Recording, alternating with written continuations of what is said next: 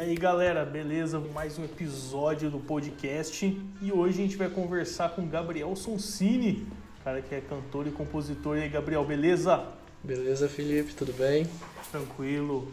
E aí, cara, como que você começou essa jornada aí de, de, can, de cantos, de cantorias? Cara, então, assim, eu nem lembro, na verdade, mas minha mãe contava histórias nos meus aniversários de três anos, que eu tava cantando, sabe?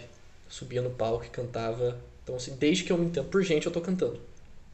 Eu era uma criança cantante, sempre gostei de cantar, sempre brinquei de ser músico e tudo mais, mas, assim, por muito tempo sem pretensão de ser, levar isso pro lado profissional, sabe?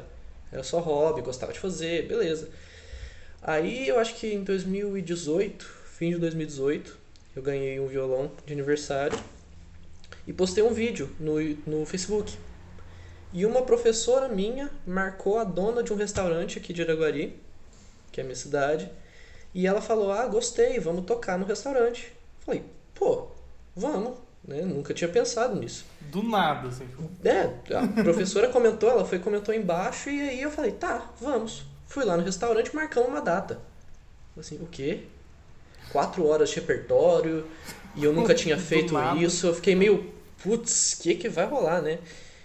E foi, velho. Assim, eu tinha um microfone, um pedestal, um violão e um cabo. Era o que eu tinha. É o que você precisava também. Era o que eu tinha. Eles tinham um som lá e eu tinha violão e microfone. Aí eu fui, sentei, fiz uma lista de 80 músicas para mais. 80, tipo. 80 tá. músicas. Eu acho que eu nem conheço 80 músicas. Pois é, é muita música, é muita música que vai no show. E aí a gente sentou, fui lá, fui tentando. E aí chegou o dia, eu tava nervoso pra caramba, né? Fui e fizemos o primeiro show. Ali eu, ali eu ganhei o primeiro dinheiro com a música. Eu fiquei assim, que? É possível ganhar é dinheiro com a música então. É possível. Deu uma semana depois, o músico dela cancelou no dia. Ela me ligou era seis e meia, sete horas para tocar às oito. Nossa. Falou assim, você pode? Começo de carreira, não tinha nada marcado. Falei, posso, tô chegando. Fui lá e toquei. Na semana seguinte, eu tinha mandado mensagem para um outro bar daqui de Araguari e toquei lá e aí eu fiz um particular e esse particular levou para outro particular que levou para outro bar e foi crescendo sabe? Mas a jornada de cantar mesmo é desde sempre. Agora o profissional veio desse vídeo do Facebook que eu postei assim 100% despretensiosamente sabe? Que legal. Muito curioso muito curioso. Então você era aqueles cantores de chuveiro ou não? Tipo, você já tinha, você já tinha não, microfone, não, você já tava com alguma ideia? É, não, não, assim, a gente cantava na escola, né? Eu tinha uma bandinha de escola, cantava aqui em casa, cantava em rodinha de amigo, mas assim, nunca profissional, sabe? Fala assim, eu faço isso como carreira ou para ganhar meu dinheiro. Hoje você assim. faz aula de canto. Já fazia desde 2015, se eu não me engano. Mas eu fiz em 2015, 2016 você... eu parei. É, por aí. 2015 a 2018 eu fazia. Mas quando você começou a cantar, você não fazia? Não, lá no começo não. Lá no começo não. Eu era só assim, ah, canto. Entendi. Mas aí, aí meu irmão, inclusive, que falou que técnica de canto é importante, porque meu irmão foi músico antes de mim, né? Ele tocava guitarra bem antes de mim. E ele falou, não, técnica de canto é importante, você devia buscar uma aula, você devia procurar. Eu falei, tá, vamos ver. Fui conservatório, cara. Primeiro ano que eu fiz, foi assim, uma mudança de concepção muito grande. Sério? Sim. Aí eu parei um ano, que foi 2015, né? Isso que eu fiz. 2016 eu parei de fazer aula de canto. 2017 eu voltei. E voltei com outra professora que me acompanhou até 2019. De 2017 para 2019 foi um salto quântico, assim, na minha capacidade de cantar, sabe? No que que eu, no que que eu entendia por voz, no como que eu cantava, nos meus recursos vocais, no meu alcance, tudo, tudo foi assim, remodulado, sabe? Foi, foi uma mudança muito, muito gritante para mim. É, eu já vi foi você, inclusive, cantando ópera, né? Sim, então, a gente. Consegue... Quando, quando eu entrei no conservatório, eu nem prestava atenção em ópera, sabe? Nem, nem pensava assim. Mas eles falaram, o canto erudito ele é a base do canto. Porque lá é que você pode colocar toda a técnica vocal sem ter que esconder. Porque no canto popular, você não vai cantar, tipo, ah, igual você canta uma ópera, né? Você não vai pegar uma música e vai cantar igual você canta uma ópera. que a ópera ela tem uma ela tem uma sonorificação, né? Tipo, ela, tem uma, ela tem uma sonoridade da ópera. Isso é do estilo de voz que você tem. Então, o tipo de apoio, o tipo de, de musculatura que você aplica aqui, o tipo de filtro, posição da mandíbula, isso tudo afeta. Né?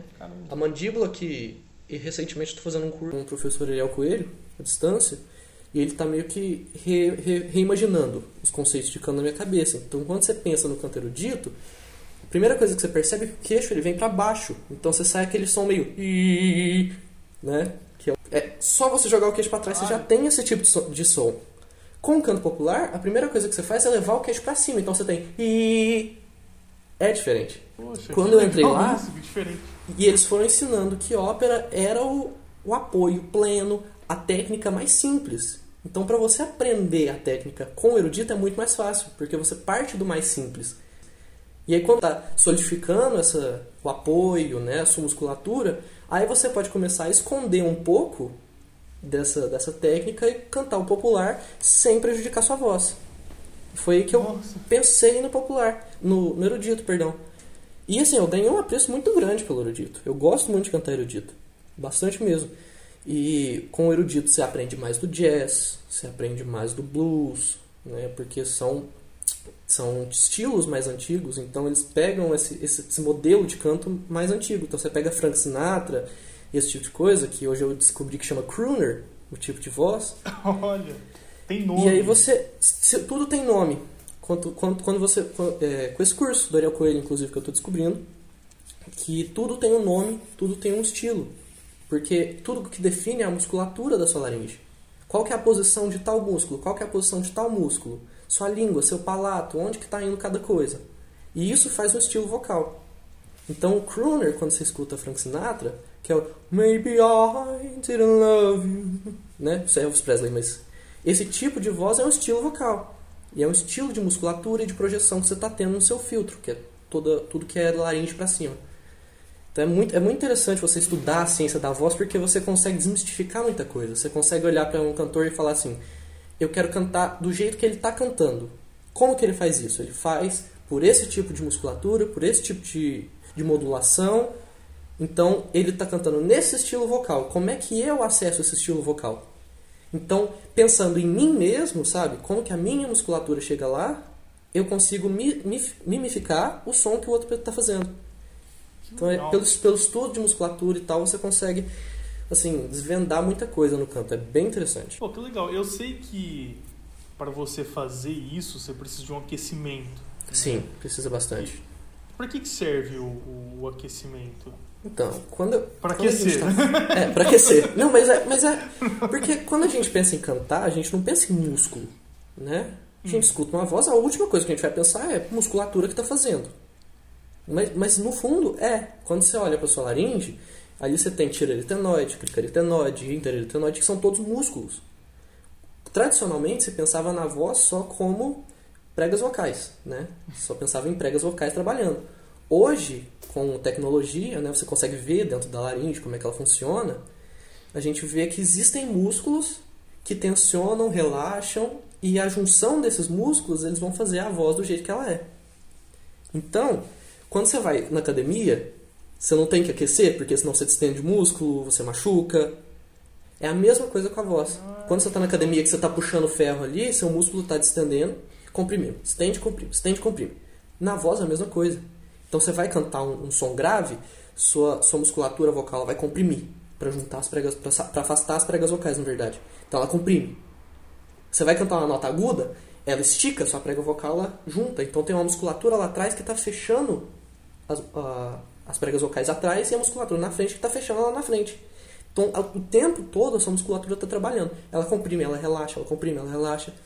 Para você não sofrer com isso, você tem que aquecer. Então, o que, que você faz? Você vai pegar a sua musculatura no estado natural, que é o estado de fala, que a gente está, né, confortável.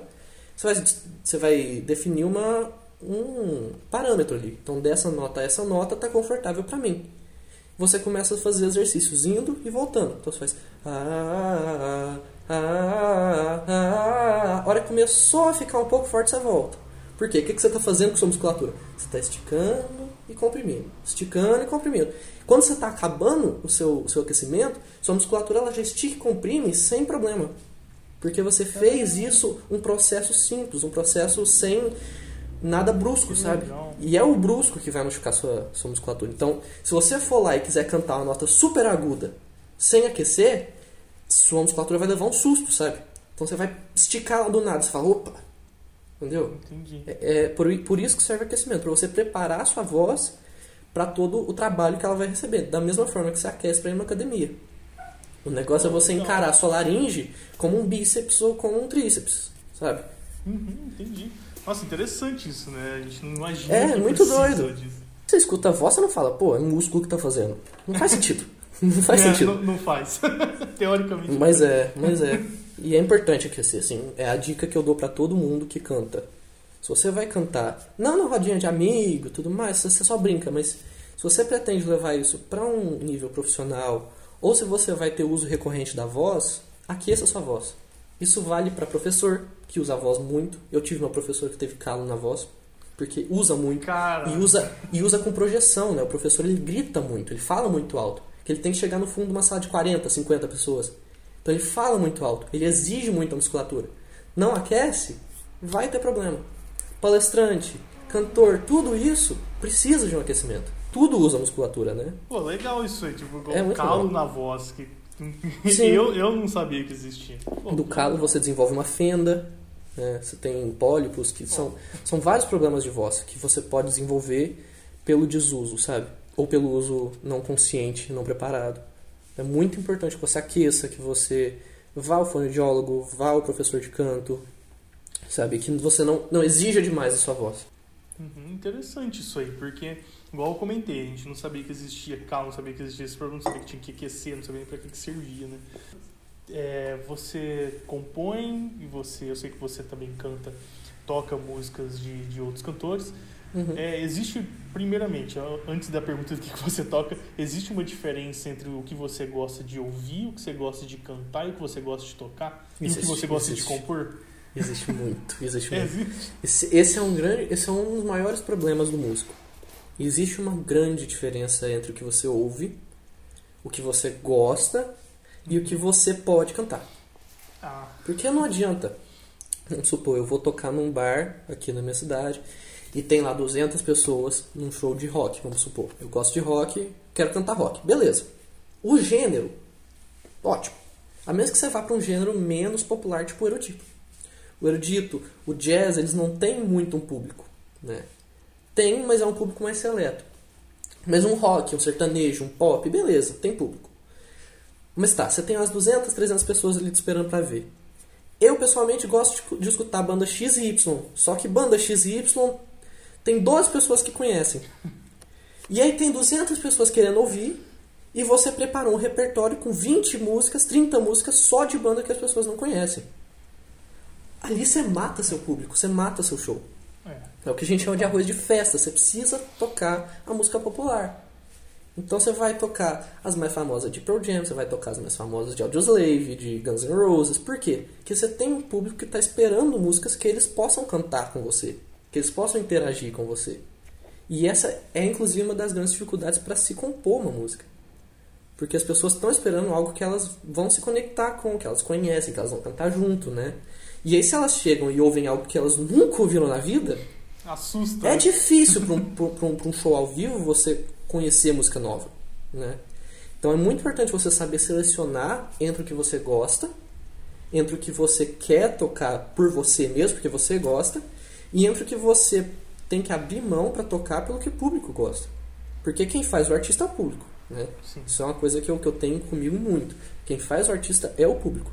Então você tem que ceder o seu gosto pessoal e achar um meio termo entre eu gosto disso e o público gosta disso. Vamos tocar, vamos encontrar no meio.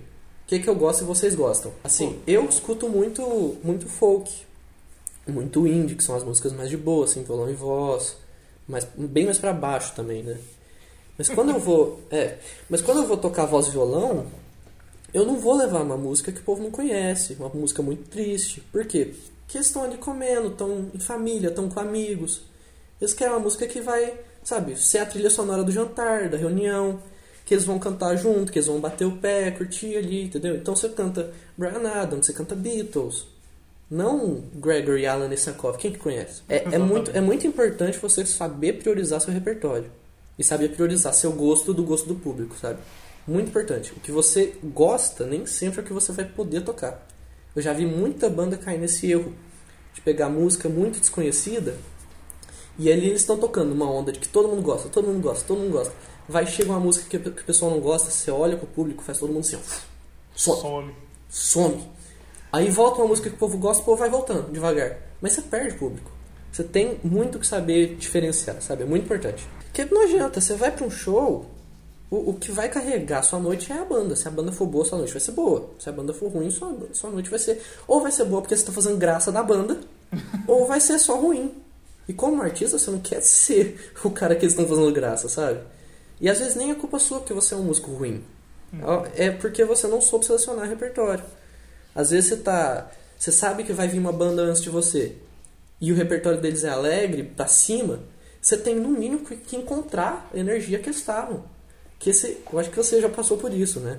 Você tem uma banda super. que tá fazendo um show bom, alegre, pra cima, energético. Você vem e joga todo mundo no chão. Putz. Acabou. Entendeu? Acaba, você acaba com o negócio. Já acontece muito em lugar que tem tipo duas bandas. Aí uma uhum. banda vem, levanta a galera, de repente vem a segunda. Exato. Acaba. Problemático. Como violão e voz, eu já fiz muito o seguinte: eu entro com violão e voz, faço aquela coisa mais acústica, jantar, não sei o que, recepção. Aí sim vem uma banda e faz o, o a parte mais energética, né? Porque é uma banda, não tem como comparar com violão e voz. Beleza, não tira mérito do meu trabalho que é o violão e voz e não tira mérito da banda. São dois, são duas situações diferentes, mas você tem que saber ponderar. Você tem que olhar e falar assim: qual que é meu papel aqui? O que, que eu vim fazer? Teve até um aniversário que eu fui fazer, que eu toquei violão e voz, fui fazer uma pausa entrou um DJ. E o DJ começou a tocar música acelerada, música acelerada, o povo, o povo começou a ir pra pista de dança, eu tinha que fazer mais uma hora de show. Fui contratado para fazer outra hora. A hora que eu voltei, que tava todo mundo na pista de dança. e agora, né? Eu tirei todas as músicas animadas que eu tinha do meu repertório e joguei. E fui jogando. Mas não tem como comparar. Eu sou só. Tô, tô, tô eu sozinho no meu violão, sabe? Então você tem que saber muito sua função, como que você está lá, por quem que você está lá, quem que é seu público. Tem que dar uma estudada antes para montar seu repertório para você não não errar, sabe? Muito importante que você acerte no mínimo o repertório. O repertório faz 70% de um show. Você pode até não ser um grande cantor, um grande violonista, um grande pianista, mas se o seu repertório for bom, as pessoas vão gostar. Isso é fato. É, e assim, tem que ter muito de cabeça também, né? Porque se você não estava preparado para aquela situação e você se viu naquela situação que você precisou mudar todo o repertório. Que foi o que aconteceu. Tomada, né? Foi o que aconteceu. Então, tava indo que... numa linha assim, o pessoal tava jantando, tudo bem, então tava indo assim, tranquilo, sabe? A hora que o cara Até... entrou, a hora que o cara entrou com o DJ, eu falei, putz, o que, que eu faço? Eu fui, peguei minha lista de músicas, fui jogando todos pra cima, assim, no repertório. Falei, posso tocar essa, posso tocar essa, tem que tocar essa, não sei o que, e fui selecionando, sabe? Então você tem que ter uma capacidade de, de adaptação muito grande também.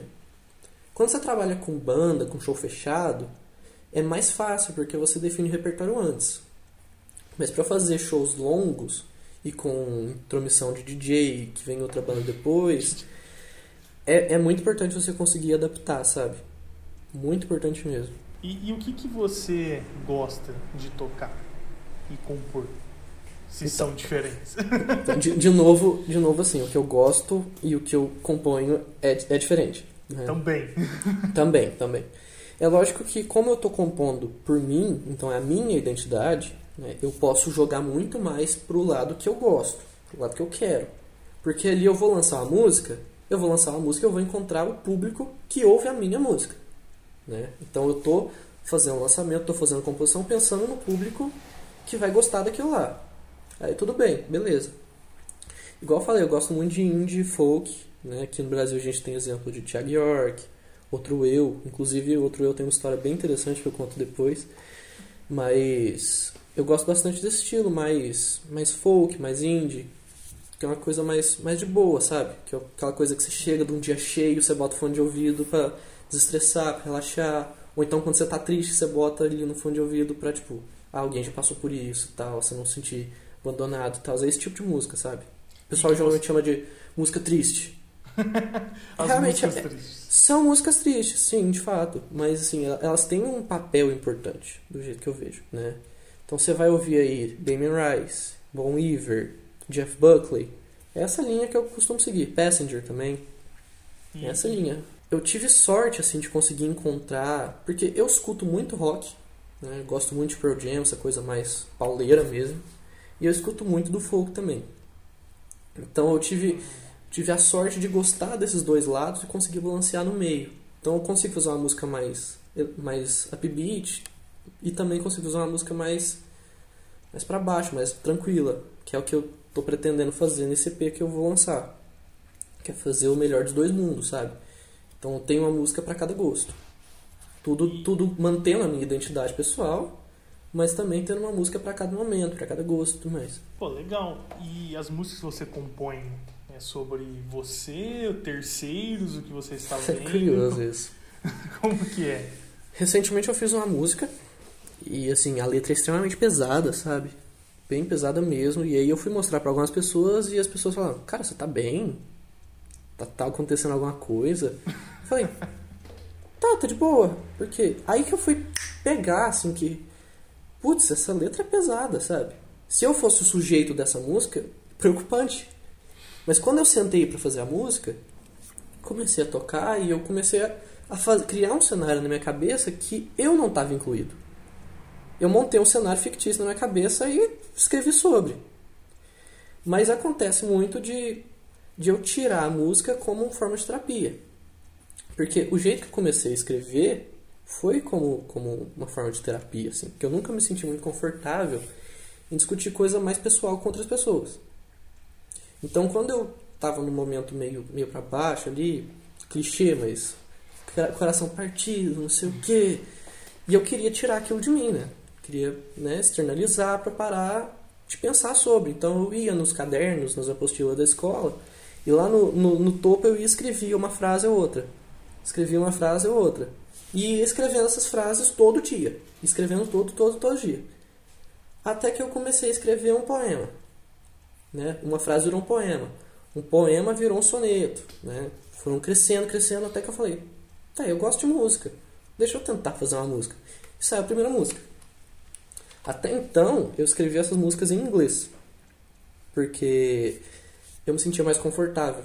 Quando você escreve em outra língua, meio que você se distancia do que você está escrevendo, né? Então eu conseguia não falar tão diretamente de mim.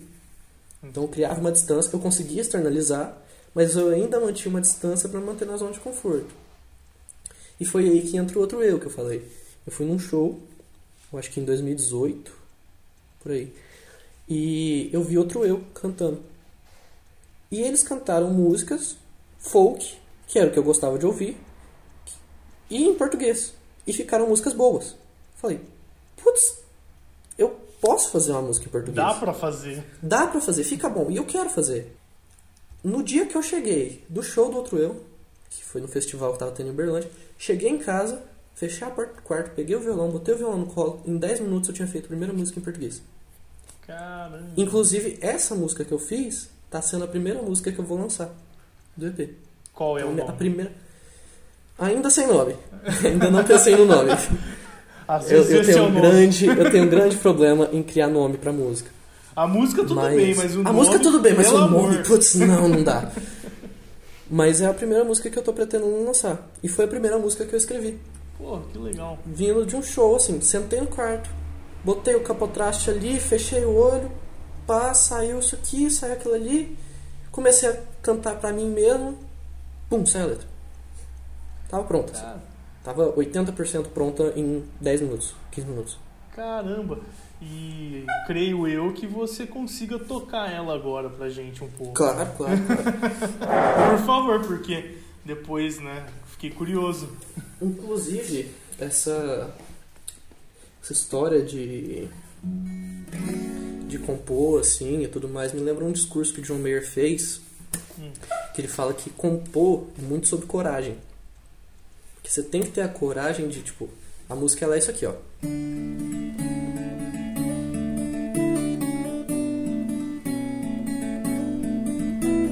Tá, beleza, fez isso aqui. Pra onde que você vai com isso aqui? Pra onde? Pra onde, entendeu? Então você tem que ter a coragem de. Vou arriscar fazer isso. Vou arriscar fazer aquilo. Se ficar ruim, tá. Eu só fiz uma música ruim. Só fez, é, só ficou Vai ruim, lá, apaga, faz outra letra, faz outra melodia. Então eu comecei fazendo isso aqui, ó. Só isso aqui. Então eu pensei, como é que eu posso trabalhar isso? O que, que eu tô sentindo agora? O que, que eu quero falar pro mundo? O que, que é a minha mensagem? Eu, o indie, o folk, eles prezam muito pela letra. Então, eu prezo muito pela letra. Qual que é a mensagem que eu quero passar? Entendeu? E ali eu sentei e comecei a escrever. E é um processo muito orgânico pra mim. Tem gente que é muito muito truncada, que pensa em cada letra, cada frase. Não é uma crítica, não é uma crítica de forma alguma. São estilos, né? Mas pra mim é muito orgânico. E aí você ter a coragem de sair de ponto A para ponto B, sabe? De se abrir, de escrever. E aí você consegue fazer essencialmente uma música, né? É, sai assim. Caminhar se tornou pesado demais. Faz anos que o sorriso eu deixei pra trás. Teu cheiro e tua sombra ainda estão aqui. Estes lábios secos não podem sorrir. Faz tempo que eu preciso me encontrar em mim. A luz lá fora não faz tanta diferença assim.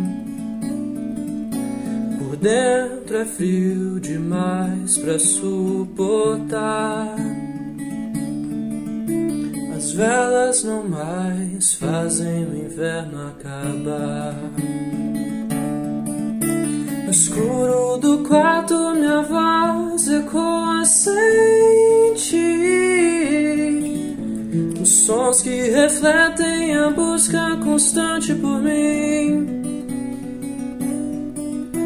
Quem sabe um dia eu possa me encontrar.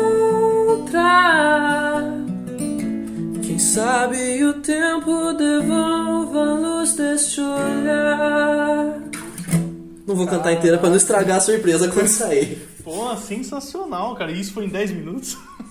Foi, assim, ela, lógico, lógico que saem mudanças, né? Você vai pegar uma frase Não, que mas, não tá encaixando caramba. bem tudo mais. Mas o esqueleto é. Foi assim. E é, e é muito isso de coragem, sabe? E tá, eu tenho essa melodia. O que, que eu quero falar? Ah, mas será que eu falo disso? Será que eu falo aquilo? Só fala. Só fala. E depois você vê o que, que, que, que deu. O Lucas, o Lucas Silveira da Fresno falou uma coisa num curso que ele, que ele ministrou que eu atendi, que foi o seguinte: o, o músico ele tem o privilégio de que se ele fizer um trabalho ruim, ele só vai fazer uma música ruim. Agora, se um médico faz um trabalho ruim, ele mata o paciente. Se o engenheiro faz um trabalho ruim, ele É. derruba o prédio. Agora, o músico ele só vai fazer um trabalho ruim, então se arrisca. Escreve, escreve, escreve. O Ed Sheeran falou: pra você fazer uma música boa, Antes você fez mil, duas mil, cinco mil música ruim. Você vai fazendo música ruim, música ruim, música ruim. E eventualmente você vai aprendendo. Isso não é legal de fazer, isso não é legal de fazer. E aí começam a sair a, a água mais limpa, sabe? Então e é louco, só assim, faz. porque às vezes a música é ruim pra você. Sim. Mas pode ser que pro Isso é pra quem tá escutando é maravilhoso. Outra É coisa, ótimo. manda pra seu amigo. Manda pra um amigo, manda pro, outro amigo, entendeu? Lógico que se for seu amigo, ele vai tentar falar assim, ah, legal, sabe? Mas pede uma opinião sincera, porque às vezes você julga aquela música como sendo horrível. E tem gente que gosta. Tem muita gente que gosta. O, o guitarrista do, do Radiohead odeia, odeia Creed. Creep, perdão. Ele odeia Creep. Como? Pô, foi a música que fez a banda. Sabe? Manda pra alguém, pega opinião e desenvolve um senso autocrítico também. Que, que é que eu tô sendo mal comigo mesmo e que é que é realmente um problema que eu tenho que consertar. Então eu vou começar a música com Hoje eu acordei. Tá, hoje eu acordei aí. que pra mais? onde você quer chegar? Pra onde você quer chegar? Entendeu? Pensa na música como eu quero sair de ponto A a ponto B. O ouvinte tem que sair de ponto A, perceber que ele passou por alguma experiência e chegar no destino. Pode ser cíclico, pode ser uma linha reta, isso não importa. Mas sua música ela tem que ter algum conteúdo. Entendeu? Ela tem que sair de um ponto sair, e chegar no outro. E se o, se o ouvinte ele não sentir que de ponto A a ponto B ele passou por alguma experiência, sua, sua história não está sendo tão efetiva. Não está conectando então, com ele. Né? Tá, hoje eu acordei. E aí? Entendeu? Você tem que você tem que levar o ouvinte numa aventura, em algum, alguma coisa. É a mesma coisa de um filme, é a mesma coisa de um livro. Só que enquanto um filme tem 3 horas, enquanto um livro tem 200 páginas, você tem 3 minutos. Seja inteligente com o tempo que você tem. E você tem alguma alguma técnica assim? Você prefere compor sei lá, de noite, de dia? É, tem a maioria horário? Tem uma técnica? A maioria das músicas saiu de madrugada, se eu não me engano. Mas já escrevi música de tarde. Já escrevi música de manhã. Não tem muito um processo. Tem muita gente que fala, ah, porque escreve, se você fizer isso, isso e isso, sua música vai sair. Não, não tem. Tem música que eu começo pela melodia, tem música que eu começo pela letra, tem música que eu faço a letra, aí eu vou fazer outra música, faço outra melodia, outra letra, percebo que a letra que eu fiz antes encaixa melhor aqui, então eu vou, corto ela, encaixo naquela melodia e eu tenho uma música que é assim. Então, assim, não tem processo. O negócio é você só deixar fluir organicamente. o que vier, veio. Sabe, não tem muito processo. Melodia primeiro, letra primeiro. O que vier, que vier, veio. só, só tenha a coragem de seguir, entendeu? Pega aquilo que você está pensando e, e, joga, no, joga no texto. Joga no gravador de celular, escreve num pedacinho de papel, o que for. Mas escreve. E exercita, porque é muito também um exercício, sabe? Um exercício diário você tentar escrever. É, não que... só esperar para aquela inspiração maravilhosa vir. É, acaba que é até uma válvula de escape às vezes, né? É Porque... muito, pra mim é muito. Pra mim é muito assim, é quase uma terapia pessoal, sabe? Só o que eu estiver sentindo de ruim, eu ponho no papel, é como se eu tivesse tirado de mim, externalizei e tá lá. Por isso que eu não tenho muita música feliz, por quê? Porque eu quero, eu quero guardar o feliz comigo, entendeu? Agora, o, o triste, o pesado, eu quero jogar fora. Então o que, que eu faço? Eu jogo no papel e é como se eu não tivesse mais ali. E funciona. Para mim funciona. Para muita gente terapia musical funciona. Então, se tá funcionando, não vou reclamar. De forma nenhuma. Legal. E você tem muita música? Compôs muita já? Cara, devo ter umas 40. Certo. Em inglês, português? Inglês, português também. Inglês, português também. Em português, que eu estou separando para esse EP, são 5 né, que eventualmente vão sair nesse EP, que são cinco. Mas é aquelas, eu escrevo toda, todo, toda semana eu devo ter alguma música saindo. Às vezes eu passo por um hiato, tipo um mês, dois meses, três meses sem fazer nada, entro em desespero, bloqueio criativo. Aí chega um, um, uma noite do nada que eu não queria fazer música, pego o violão para brincar, pá, sai a música inteira. Olha só. É desse jeito. É, é muito... Quando você não quer, quando você não quer, sai. E aí sai uma música inteira, sai duas músicas, sai três músicas. Já teve dia que eu fiz três músicas.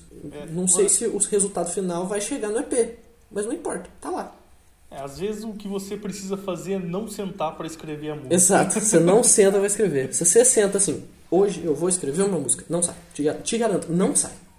Não sai. Incrível, assim. Pô, beleza, cara. É, gostei do nosso bate-papo. Com certeza teremos mais. Com certeza. Quero ouvir mais aí o que você está compondo. E eventualmente, é eventualmente vai sair o EP. E aí e é eu aviso você e os ouvintes qual, também. Qual que é a data? Eu ia te perguntar isso no final. Não temos data ainda. Não temos data ainda. Atualmente eu estou com uma música em processo de produção e uma segunda que vai entrar em processo de produção logo também. Mas é um processo meio lento. Como é o primeiro que eu vou lançar, não tem muito uma fórmula pra gente seguir, não tem muito um estilo. Então eu como produtor a gente está tentando meio que definir qual que vai ser a identidade musical. O que, que, que vai ser aquilo que você escuta e fala, putz, isso aqui é o Gabriel. E isso leva um tempo. Então tem que reunir todas as minhas. Tem, tem que reunir todas as minhas influências. Tem que sentar e falar assim, isso aqui não tá legal, aquilo ali não tá legal, eu não quero que esse som seja associado comigo. Construir uma identidade é muito, muito lento. E como é o primeiro, eu quero que isso seja feito assim nos mínimos dos mínimos dos mínimos detalhes. Não tem uma data ainda. Eu espero que até o fim do ano saia a primeira. Mas uma data para te falar assim, tipo 12 de dezembro, não, não sei. Entendi. Não tenho. Mas eventualmente vai sair, espero que ainda esse ano. Então provavelmente a gente vai falar de novo antes de sair o. Bem provavelmente. quando tiver, quando tiver já cozinhando para sair, eu te aviso, a gente grava outro. E a gente grava outro, talvez até o centésimo podcast aí. Provavelmente. Eu... E aí a gente fala sobre processo de produção e tudo mais, que eu vou ter mais é. experiência é. nisso. Isso, isso eu tô falando não porque vai demorar, mas porque a gente vai gravar vários, assim, espera. Sim, porque tem muita espero. coisa pra gente falar. Tem, nossa, demais. Muita coisa mesmo. tem muita música pra você tocar, pra mostrar uh. aí ainda pro pessoal. E a gente vai falar de novo, com certeza. Com certeza. Valeu, um até a próxima, pessoal.